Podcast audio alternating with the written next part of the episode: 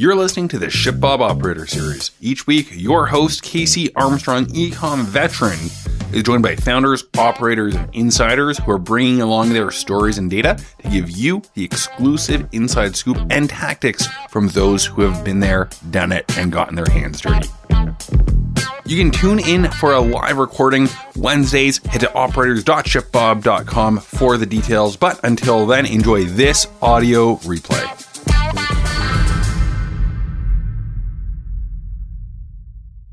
Hello, everybody. Uh, welcome for episode 13 of our ShipBob e-commerce series. Lucky number 13.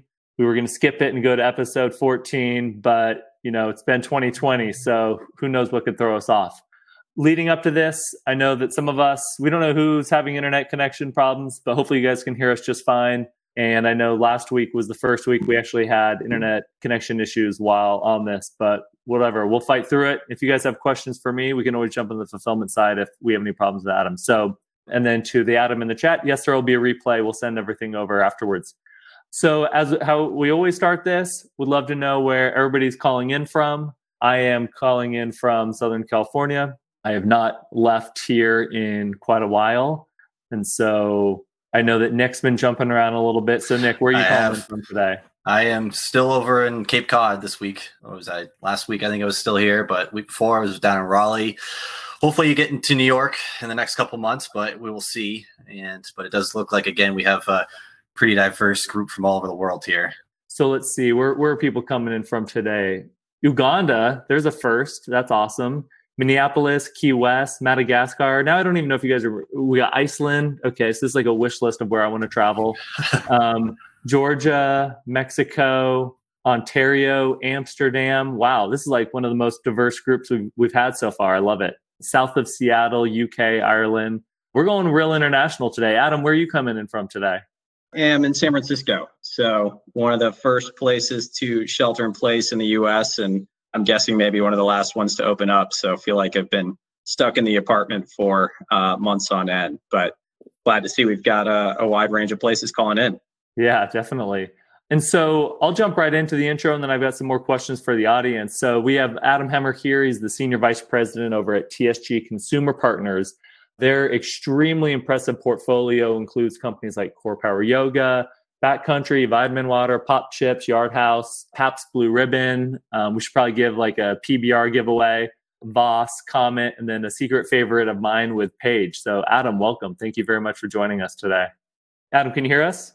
I can, yeah. Uh, it must be on my end. I've I've caught most of the TSG portfolio there. Not sure if he'll uh, my.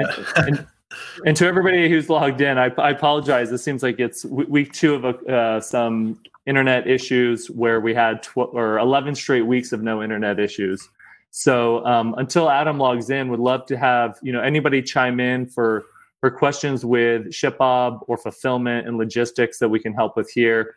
Jonathan, I appreciate the emojis, so we can keep those going as well. That's right. We're gonna keep the show uh, going on here, though, too. Yes, I mean, if you want to troll me with gifts, those are welcome. you guys on the panel currently. Let's see. We'll try it one more time, Adam. Right. So PE, private equity, and yeah. and TSG and the space that they fill within investment. Please sh- share us share us how you define private equity and and and with that in regards to e-commerce.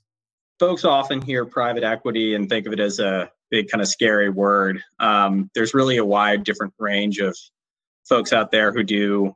We focused on consumer investing our entire history for over the last 30 years. Probably folks may be more familiar with some earlier stage investing styles in VC investing where you may receive capital from a company and use it to grow, but they're they're not necessarily extremely involved. Try to do with all of our brand partners is work with we can really on a vision with the management team on and try to work pretty closely with them. You know, for instance, we out of our last fund, I think had eight investments out of our entire portfolio out of the two. So we were trying to make select bets on companies that we uh, have a lot of conviction behind their growth forecast and work to generate our returns through growing the business rather than uh, any sort of cost cutting or anything like that. As it relates to e-commerce, you know, it's it's a really timely question, as everyone could probably imagine, with folks working from home being sheltered in place, uh, going to stores less, really focus on that have compelling unit economics. I think, particularly in uh, the COVID, post COVID world, investors in general are going to be more focused on uh, looking at brands that either have cash flow ability, we think, to scale to a position where they can generate cash flow on their own and have that sustainable unit economic model. And what about VC versus PE? How, how do you define the difference and when does it make sense to go one route versus the other? Well, it looks like we unfortunately lost Adam here. Um, we'll see if he can if he can log back in. Hopefully, you guys can see and hear me. So we do have a question from Alec in the audience. So outsource versus in-house, and actually, let me get that in a second. So Nick is still here. If anybody wants to come on, okay, Adam's back again. Adam will try one more time. But real quick, if anybody else wants to come on stage and ask questions, whether it be VC and PE related or whether it's specifically fulfillment related, you want to talk about your brand, and we can get to specifics, please um, let me know. Again, just raise your hand. And so, Alec, outsource versus in house. Um, we've heard some horror stories about outsourced fulfillment, mostly around software, not living up to billing. In house gives us control, which is important in the luxury segment. Any thoughts? It's a great question. That's something that we often hear from people where they want to control because it's your baby. And so you, you're handing off your physical goods to somebody else. Um, I think this is where really vetting the partner is important and spending time with them to understand, especially if you're in the luxury segment, how do they go about from storage to pick and pack and managing everything there, possibly talking to some of their customers or going through case studies to hear more about some of the brands that they work with. And so I would really focus on that and understanding the value of of outsourcing where especially in a time like now when there's so much uncertainty you know when when you have it in house you have a lot of fixed costs. And again there are benefits of taking it in house but there are a lot of fixed costs from the warehouse that you have to pay for or the storage space to the people that you to your employees and managing that. Whereas a company let's just say like shipbob it's very it's much more variable. And so yes you have your storage but you're really only paying for uh, the services work that the people are doing as you are managing to sell and again, keep, please keep the questions coming. I'm actually going to chat Nick real quick on the technical stuff. Yep. Hey guys, sorry about that. Not sure where I cut out, but I imagine it was a little. Yeah, we'll we'll we'll try we'll try one more time here, Adam. PE versus VC. What's the difference? I think the biggest difference, aside from uh, the stage of investment, is really the probably the portfolio approach. So venture capital, how is going to make their investments. So it's really a let's take a pass at investing in a number of different companies, sometimes in a portfolio. We think all of them have the potential to be winners, but we're acknowledging that some of them are early stage and there's high risk and uh, probably won't work out. And really hoping that uh, you pick a couple of really strong home runs that are going to drive capital funds returns. I mentioned, although I'm not sure if it cut uh, cut out in the middle of it, that you know one thing we've tried to do at TSG general in private equity is really make focused bets. We have a generally write larger equity checks than a, a venture capital firm, but as a result, narrow down the number of companies we invest in in any given fund. So, uh, for instance, out of our last fund, we did eight different investments out of a $2 billion fund and try to make those concentrated plays that also allow our full team to really devote their time to working closely with the companies we invest in um, and stay pretty day basis just inherently more challenging with a, a wider venture capital fund portfolio. Great. And Adam, can you still hear us? Okay. We actually had some great questions from from Paul and Todd in regards to TSG and PE. So we actually can send those to him afterwards yep. and and have him follow up. So here's a question from Gabriel uh, to follow up on Alex's question, which is he's been considering ShipBob as a fulfillment provider, but similarly He's concerned about reliability, read horror stories about outsourced fulfillment. So let's say with ShipBob, managing our rapid growth while maintaining reliable service. This is by far our number one focus area at ShipBob. And so one of the many reasons why I'm so bullish on ShipBob and, and recommend it to my friends is the amount of focus that we place while we place on data and our ability to track things at such a granular level.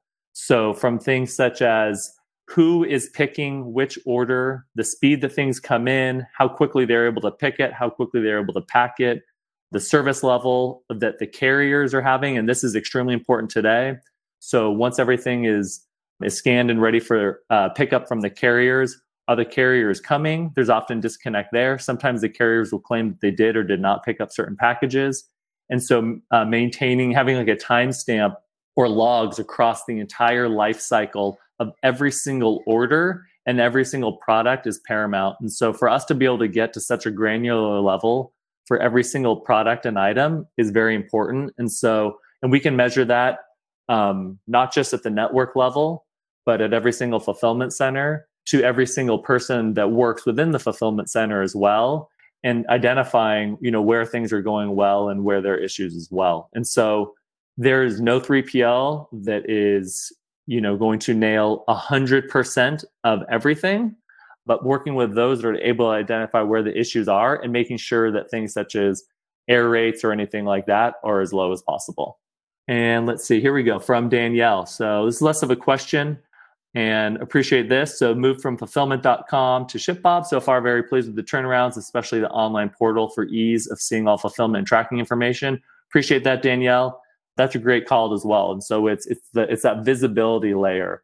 And so instead of having to pick up the phone or you know just get Excel spreadsheets all the time, it's being able to see things in real time. And then, as Danielle called out, you know, she wishes ShipBob was in England, and so we are evaluating other locations um, across the world and across Europe, such as Central Europe or England.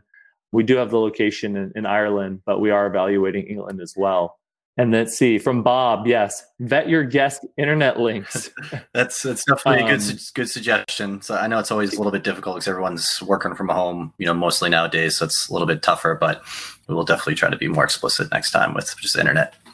So yes, cable internet connection is a requirement. Um, we do explicitly state that, but things can often go haywire. I'm, I'm I'm very excited about the guests we have next week. I think next week is when we have Kirsten Green from Forerunner Ventures coming on, along with the founders of BK Beauty to come on for the pitch as well. So that's going to be very exciting. Let's see. Any more questions on shipping and fulfillment? Worst case, we wrap this one up a little bit earlier than usual but I'm sure there's some questions out there. Let's see from Jonathan. Um, bit of a newbie considering using an outsourced fulfillment center. The main benefits for my drop shipping customers and my store is the ability to offer two day shipping. Very true. I'm not sure the question there, so if you want to expand. Um, from Santiago, planning to expand to Latin America.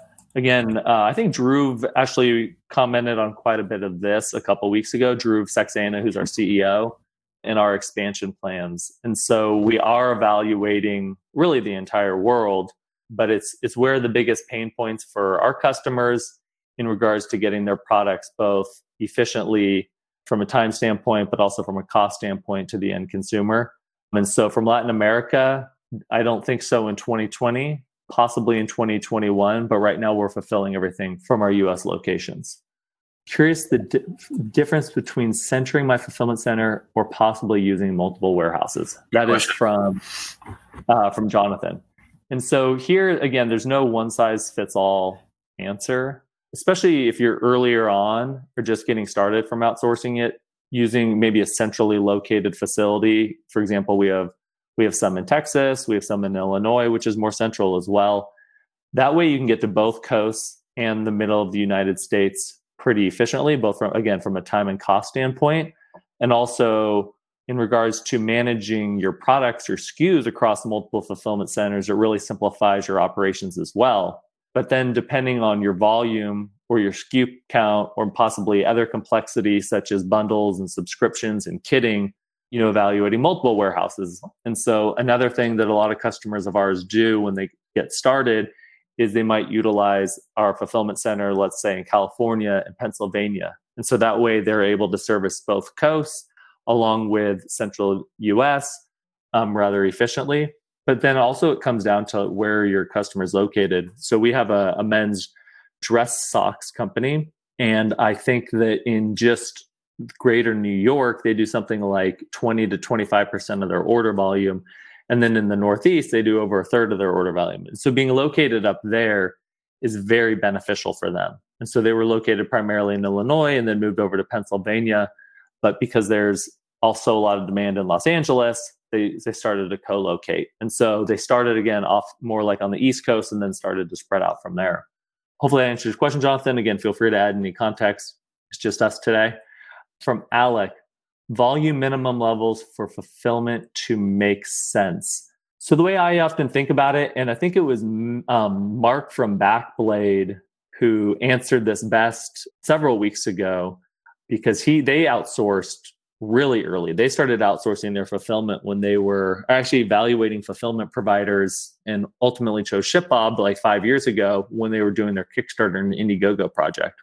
And so I think that understanding your customer and understanding some of the base level shipping and fulfillment needs is important. And that starts to eat into the time that you spend that you should be spending on growing your business, whether that's marketing or sales, product development, um, improving the customer experience versus outsourcing something like storage and pick and pack or kitting or something like that, which are very time intensive activities that you can outsource to you know companies that do that very well. And then you can start taking advantage of their shipping rates and possible possibly their distributed fulfillment centers that jonathan touched on before. That's often what i think about. So again i i view a lot of things in regards to what's the opportunity cost and if it's eating into the time that I spend, then I should probably start looking elsewhere. We have a, we have a customer called Rainbow Optics. They've got I, I love their case study and talking to him, where he noticed that before he moved over to ShipBob, he was up till like two in the morning every day picking and packing. So then he hired somebody, and that person spent all their time picking and packing. And then he hired another person, and they spent all their time picking and packing and managing logistics. And he's like, why are my only full-time employees doing fulfillment? And why am i still up till two in the morning only doing fulfillment as my as my company scales instead of focusing on growth? And so he was really able to accelerate his growth while handing that off. Kind of at least what i find funny and it doesn't really pertain to this year but when i was talking to to the guy over at rainbow optics noel um, he was talking about how his business was very experienced a lot of seasonality and so they sell sunglasses that have colored lenses. And so I was like, that's surprising. I was not expecting to hear the seasonality outside of, you know, maybe the summer months. And he goes, yeah, our, our seasonality is concert season. And I'm like, what? And he goes, yeah, it starts at Coachella and it ends at Burning Man. So, you know, everybody's business is different. Um, and it's interesting definitely to see that from the ShipBob lens where we see so many companies and the ebbs and flows of their business. So let's see, we have David here. I, I got a question yeah, go for, it. for you, Casey, actually. So, I mean, I see this question coming all the time, especially through the form, just on like the the landing page that we have for this this session. And I don't know, we don't address it too much, just because you know we get into a lot of these you know different venture capitalist uh, conversations. But like, if you're a brand and you're heading into the Q4 holiday season, and I got off a call the other day with one of the, these brands that are already prepping and you know sourcing their products from overseas to make sure that they're in their fulfillment centers. But I guess if you're a brand and you don't currently offer, let's say, like free shipping or right or discounted shipping options heading into Q4. I guess you don't have to get into like all the details of it, but like how do you assess if you can afford to offer free shipping or you know uh, discounted shipping rates at least to you know the end your end customers? I guess how how would you approach that, or how have we seen some some of our customers approach that? Yeah, I think we let me find we have a pretty good blog post that goes into this mm-hmm. where we got into like specifics on that where yeah. it's like it's really gosh where the heck is this i've got it in some deck where we really get into the specifics of your your cost of goods sold. Mm. and this is where it's so important to also focus on like the order value. Yeah. And so once you understand that and once you it, it, i mean just like most things in business it comes down to the fundamentals. It's understanding the margin that you have to play with. And from there you can identify can i offer free shipping or can i offer two day shipping or can i offer free two day shipping? Because there is a cost involved. What we've heard pretty consistently from from customers is once they offer that either free or two day or free two day shipping. They've actually seen an improvement in in ROI, let's say on ad spend. And so there could be another benefit there, but you just you have to understand the margin you have to work with.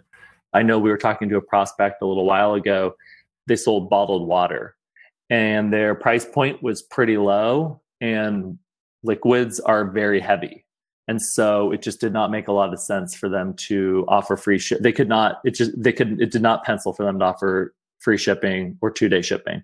And so again, it just really comes down to understanding the margin and then understanding your placement of the brand. And so can you increase the price point or maybe you just have to offer free shipping, or you know this is another benefit of using the multiple warehouses is then you can take advantage of a lot of the ground rates while still getting you know one day two day three day shipping windows makes sense it looks like we have a couple bubbling up questions here i'm not sure if we want to which ones we want to address yeah, first definitely here. so let's see rosie asked a similar question good starting volume for outsourced fulfillment again i think it's when it starts eating into your time let's see, David from Dave from SoCal. They use two other 3PLs. I'm just blindly reading these, so hopefully I'm not walking the traps. Uh, we've used two other 3PLs, done our own shipping also twice, moved to ShipBob about a year ago and have been systemically happy with their service. Very reliable. Also interested in the Canadian expansion. Awesome. Please reach out Anthony and our team. Our locations on the East Coast have last Australia. That's an interesting one. I think that we'd probably expand to Australia before Latin America just because of the proximity where we have our other locations. So obviously Latin America is rather large, but we are at least connected continent wise. And so it's relatively, it's much closer, let's say from our Southern California location and our Texas locations. But Australia, I could see us, you know, at least heavily evaluating that in 2021. So Danielle calls out multiple multiple locations work well for lower courier costs, but you do have to factor in storage. That's a great call out. So it's understanding the storage and also what is it what's the freight cost to get it to multiple fulfillment centers. Uh, from Victor, Switzerland, Germany, Austria, Italy, European Central country well, I don't know, maybe maybe when we can fly more again, I'll make the, the pitch for that and try to go source some myself. Uh, but on, on a serious note, I know that we are evaluating some in central in Central Europe. I don't have a timeline for that. To be honest, I would guess probably earlier 2021 at the soonest, but things could move forward faster. And again, right now we're servicing them from from our Ireland facility. From Gabriel, oh, this is a great question. So, do we have the ability to choose which facilities we'd want to start with? Yes. And so, what a lot of the merchants do that start with ShipBob is they go through what we call a time and transit analysis. And so, depending on the size of your brand, we will ask for, let's say, one to several months of shipment data to understand where your end consumer is buying from.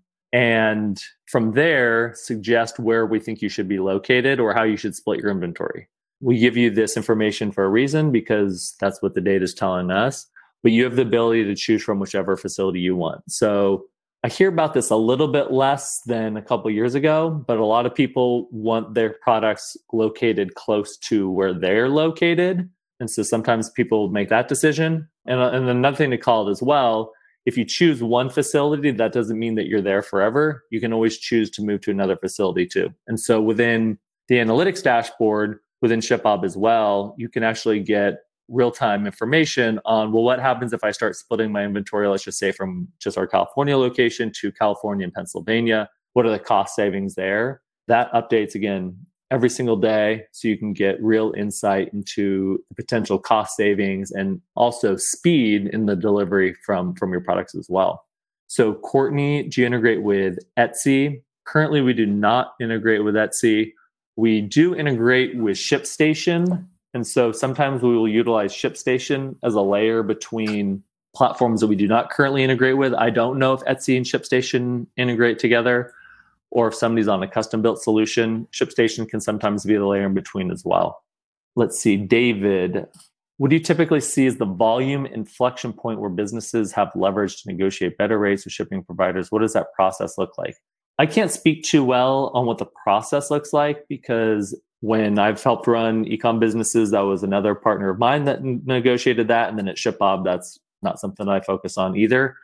From the volume inflection point, again, I just don't have a good answer there. You know, we do millions of packages a month.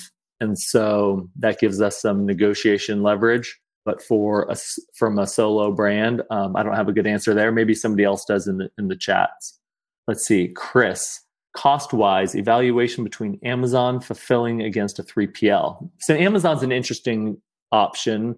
Something to think through with Amazon is, is what's important for your business. And so sometimes Amazon will be the most cost efficient.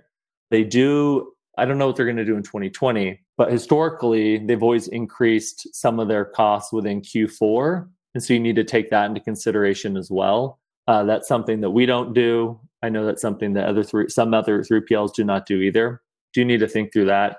With Amazon as well, you do need to think through who owns the data. Is that going to be you or is that going to be them? If custom packaging and marketing inserts and stuff like that are important, that's not something that they can always offer. And then with the pandemic, they were actually turning away a lot of brands as well.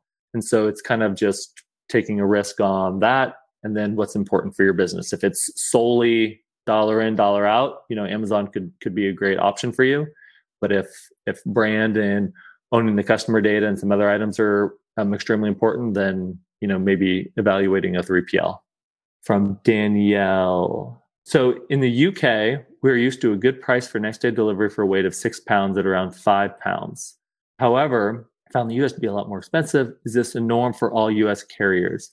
Danielle, maybe if you want to follow up with us on that and I can connect you with somebody on our team, um, just off the top of my head, um, I don't have an answer for you there. So from Titur, I have a supplier in the US that is four hours from the nearest ShipBob location. I find the shipping for my bulk orders too high from my supplier. Can ShipBob handle it for me? So we don't do freight. We do work with from C.H. Robinson to Freightos to other freight brokers. I'm sure some people in the comments can provide a handful of other solutions there, but we do not, we don't do freight. We will help you move inventory between our fulfillment centers, but we don't pick it up from uh, from the actual suppliers. If, if that was your question. From Rosie, minimum monthly volume or number of SKUs for working with ShipBob. So a monthly volume, we don't necessarily have a minimum. Anybody can sign up for ShipBob and get started on their own for people to go through the typical process with our account exec team and implementation team, the monthly minimum is typically 400 to 500 orders a month.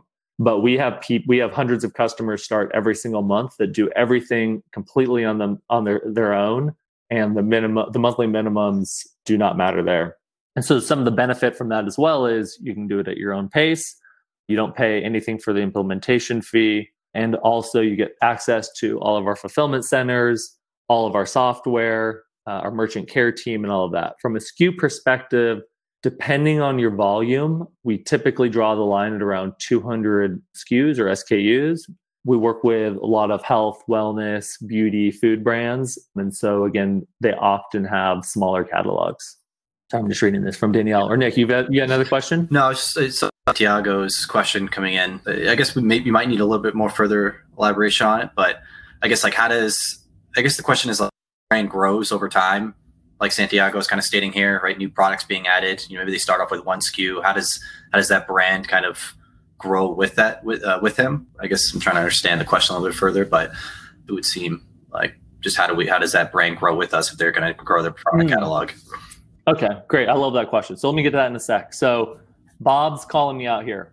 Still need an answer to Alex. What are the volume minimum levels for fulfillment to make sense? Give us some numbers. So I love it, Bob. Push us to give you answers because the real answer is it makes sense. But I think if you're doing over a couple hundred orders a month, then you should really start to outsource it. Um, I'll say it also depends as well because if operations, a friend of mine, he helps run a company, his co founder is just an operations wizard and they do 50 to 60,000 orders a month. And they've built out a full on operations and fulfillment arm because that's what his co founder does. That's his differentiator in the business world.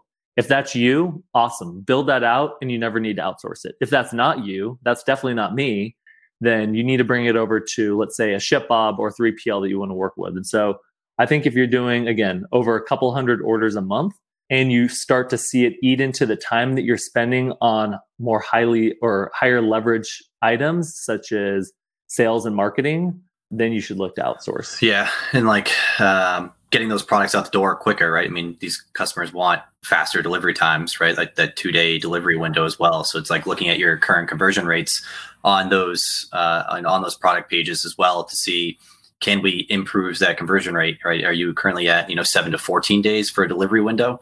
Or can you get that down to you know 2 day or can you get that down to 2 to 4 days right?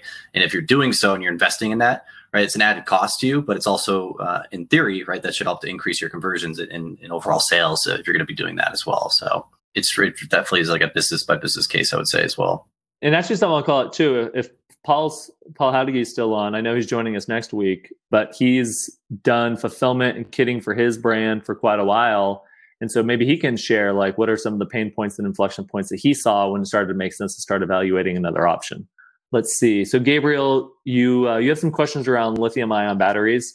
Uh, for a handful of reasons, we can and cannot ship certain items. And so, Gabriel, if you want to follow up, my email, carmstrong at shipbob.com. Happy to give you some more specifics there. Javier, thank you for chiming in. Etsy and ShipStation integrate. So uh, then in that case, yeah, we should be able to integrate with, with Etsy. From Todd, uh, great call out here with FBA. You have to be concerned that when the when a pandemic hits and seemingly that's the theme of 2020, they decide who gets which product shipped and who doesn't. They pick the winners and the losers. What's actually very interesting there. So Chad Rubin, who joined a few episodes ago as well with Think Crucial, is he's been running a eight figure D2C and Amazon brand for the, over the last decade. And he's been on Amazon for over the last decade. And again, he's doing like real volume, tens of millions of dollars a year. They said, I, I don't know what his SKU count is, but let's just say a thousand. They said, okay, these 150 meet our criteria. We're not touching these other 850, even though a lot of them were similar and should have been included in essentials. There was nobody to pick up the phone, nobody he could talk to. It was just, these are the rules next. And so, again, just something to think through. Hopefully, we won't have to deal with pandemics in the future, but that is very important to think through control. So, from Santiago, okay, I believe speed and adaptability are keys to thrive as a digital brand. 100%. Darwinism. So, if my brand is constantly changing and adding new products based on customer demands, how does ShipBob solve this challenge? I think this is actually where a product like ShipBob actually thrives. And so I'll call out a another person that we had on the ShipBob uh, operator series, and that was the CEO and founder of Jetson. And so they sell probiotics. Nick is a customer, and it was Nick's testimonial on Jetson probiotics why I'm now a customer. And so what what they do, what's very interesting is you know they started off and they had their pro- probiotic but then they were trying to identify how can they differentiate in the market and so they actually started creating seasonal probiotics and so it changes every single quarter and so their product continues to evolve and then okay they see maybe this summer across the us where majority of their customers are based maybe it's uh, or during some season allergy levels are spiking and so they will modify their probiotic to fit what's happening at that time. And so they're consistently changing it. And so that way, you know, they can just send us their latest products and we can continue to ship that out. And so we, we see that a lot where brands are constantly changing and adding new products or eliminating stuff. I mean, it's, it's very common, like what's working, what's not. Yeah, it was actually cool because I, I, I, mean, it's a subscription business too, Jetson, right? And so I still have a lot of the the pills, the supplements, whatnot uh, from my last one. And so I noticed on the recent email, you can actually adjust the delivery window pretty easily too. I was like, well, I don't want this delivered next week because that's what it's going to happen from ShipBob Fulfillment Center. And so they're like, oh no, just you want one one extra week or two extra weeks. And so I did like two extra weeks. And so I would think that that just goes and that data is transmitted into the ShipBob platform, right, to adjust those recurring delivery windows. I mean, correct me if I'm wrong, but I thought that was pretty cool from like a consumer standpoint because I just don't want these bottles to keep showing up when I you know haven't finished one. So. 100%. I mean, people changing up their catalogs happen all the time. Some of our apparel brands, I'll call, call out Fleo Shorts. Um, their target market is a lot of uh, women in like the the CrossFit and workout space. They're constantly evolving the product lines. I mean, yep. especially in apparel, it's huge. So here's another. Oh, thank you, Bob, for chiming in. Freight rates from DLS in Minneapolis has the best freight rates that he's found. Um, he included a link. Appreciate that. Jonathan, as a drop shipper, fulfilling 60 oh there's a lot of concerns with drop shipping so i'm glad you brought this up so currently fulfilling 60 orders a day but all orders deliver from china and use 17 track i'm not familiar with that so i'm assuming that's um, what you meant for customers tracking packages if ShipBob's system can integrate into Shopify, will my order numbers be automatically updated as you ship them? This would be a huge benefit as possible. Thanks, Pimps. I'm assuming there you're talking to Nick. Appreciate it though, Jonathan. And um, yes, we integrate with Shopify everything will be up uploaded or updated. Feel free to reach out again to us directly. Happy to give you some more information. Can you repeat your email slower? Perfect. There we go. See, oh, Nick put it. C Armstrong at shipbob.com. and Cotter. There we go. Gabriel, how does shipping to multiple warehouses work? Does ShipBob advise that X go to one warehouse and Y go to another? Yes. The short answer is yes. We will give you some suggestions there. And then again, it's you have full control over. That's another thing I believe with Amazon is you ship it to quote unquote Amazon. People feel free to chime in and tell me if I'm wrong, or if sometimes they have uh, edge cases where it's not the case. But you send it to Amazon and then they distribute.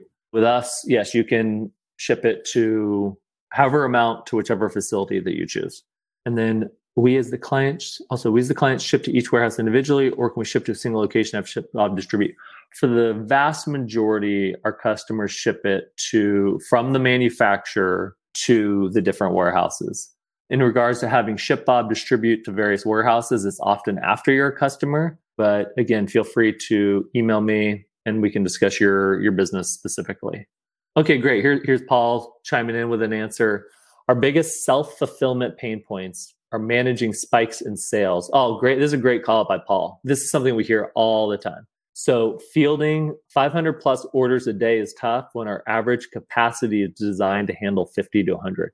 Hitting a thousand a day or more will overwhelm us. So, managing peak demand spikes is the biggest help we'll get from a 3PL having in-country fulfillment in Canada and, e- and the EU is huge for us too. Solve many international customer pain points for us. We actually should have Paul come on and talk later about a lot of the international stuff and just how he's viewing that from what he pays for products and the delta between that and the average order value. There's just a lot of gets in and tariffs and how that's evolved. I think we can get you know very into the weeds there, which would provide a bunch of value. But I, I want to go back to what Paul called out with the self fulfilling pain points and managing the spikes.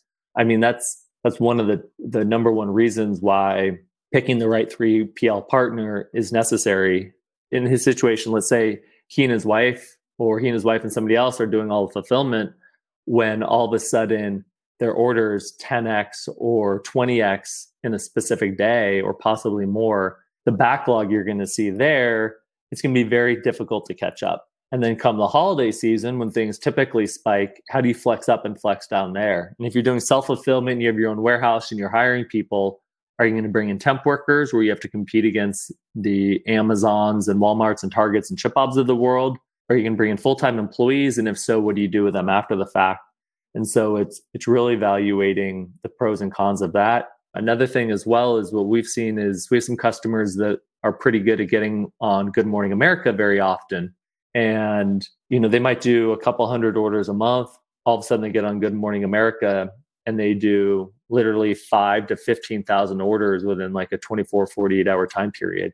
And so how do you manage that? And so we have a, we have a team that's focused solely on forecasting the demand and ebbs and flows within our entire network and how we staff them. They actually gave a very interesting presentation yesterday just on how they're using different machine learning, learning algorithms, both within the ShipBob data and more macro level data, and how they're using that to forecast what's happening and how to staff appropriately to make sure that we can get everything out in time.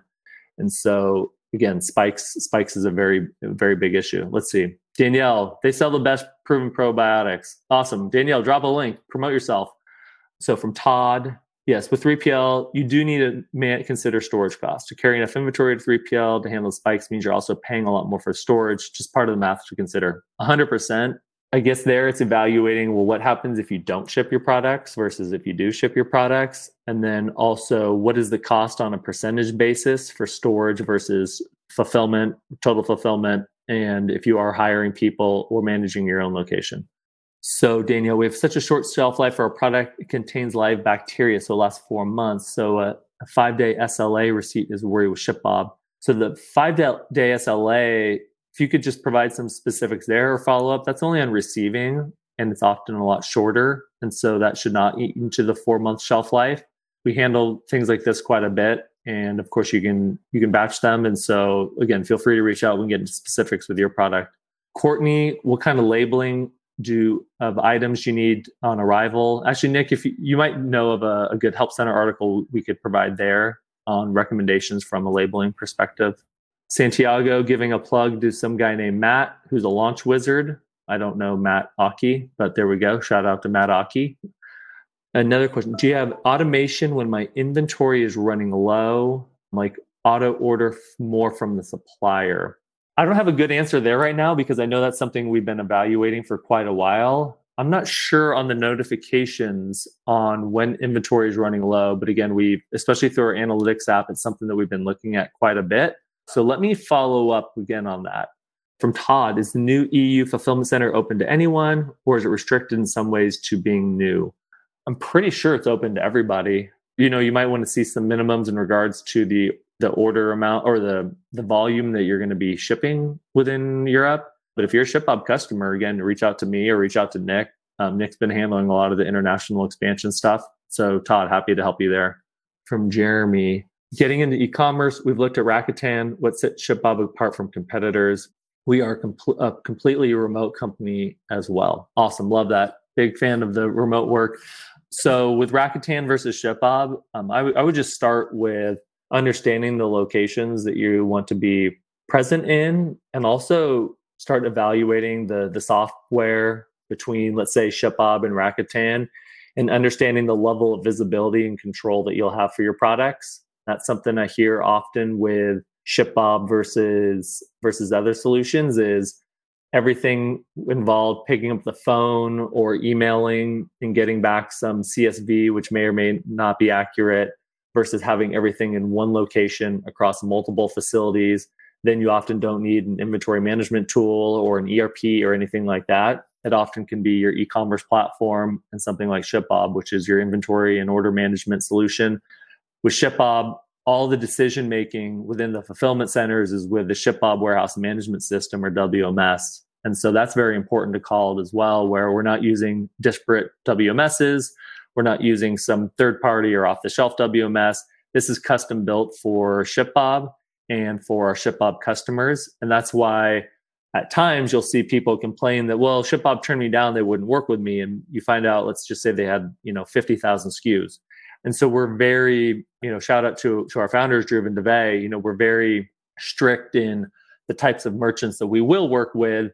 Actually, this was called out when Dhruv was on. Somebody's like, you won't work with my company because of X, Y and we'd love to work with as many customers as we can but we need to be very methodical in our expansion as, as product as well. And so our focus first and foremost is taking care of our current customer base and providing the best service for them and for their customers and then seeing how can we continue to inch that out and expand what we can provide to others. And so a great example here is rolling out the canada and european fulfillment centers. And so international expansion was very important and so we started to expand our locations internationally. Another example is we focus on um, forwarding, not returns, but returns is a critical part of e commerce and fulfillment. And so we've got more information coming out there, but that's why we've rolled out integrations with companies like Returnly and Happy Returns to add even more complexity and management solutions for you all in regards to the return side of the business.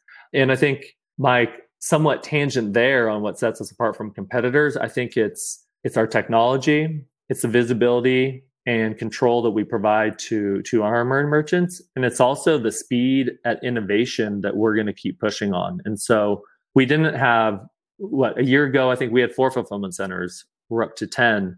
We were in one continent. We're up to three. Uh, or I should, I'm sorry, I should say countries. We are at one, and now we're up to. Uh, I do know geography. Uh, now we're up to three we're going to continue to expand that. If you look at the integrations that we have, again, I called out Returnly and Happy Returns. We integrate with companies like Inventory Planner and Cin7 and others from an inventory management perspective. And so it's just a continuous pace of innovation and how we're trying to listen to our customers and understand what are they trying to do today? What are they trying to do in six months? What are they trying to do in six years? And how can we start developing our product to allow them to do that before anybody else so they can really provide that world class and I don't know, Amazon level shipping and fulfillment while controlling everything through their store. A couple more questions here, and then we can we can wrap this up. I appreciate everybody for staying on here. Awesome. Thank you, Todd. I love when the audience knows more than me.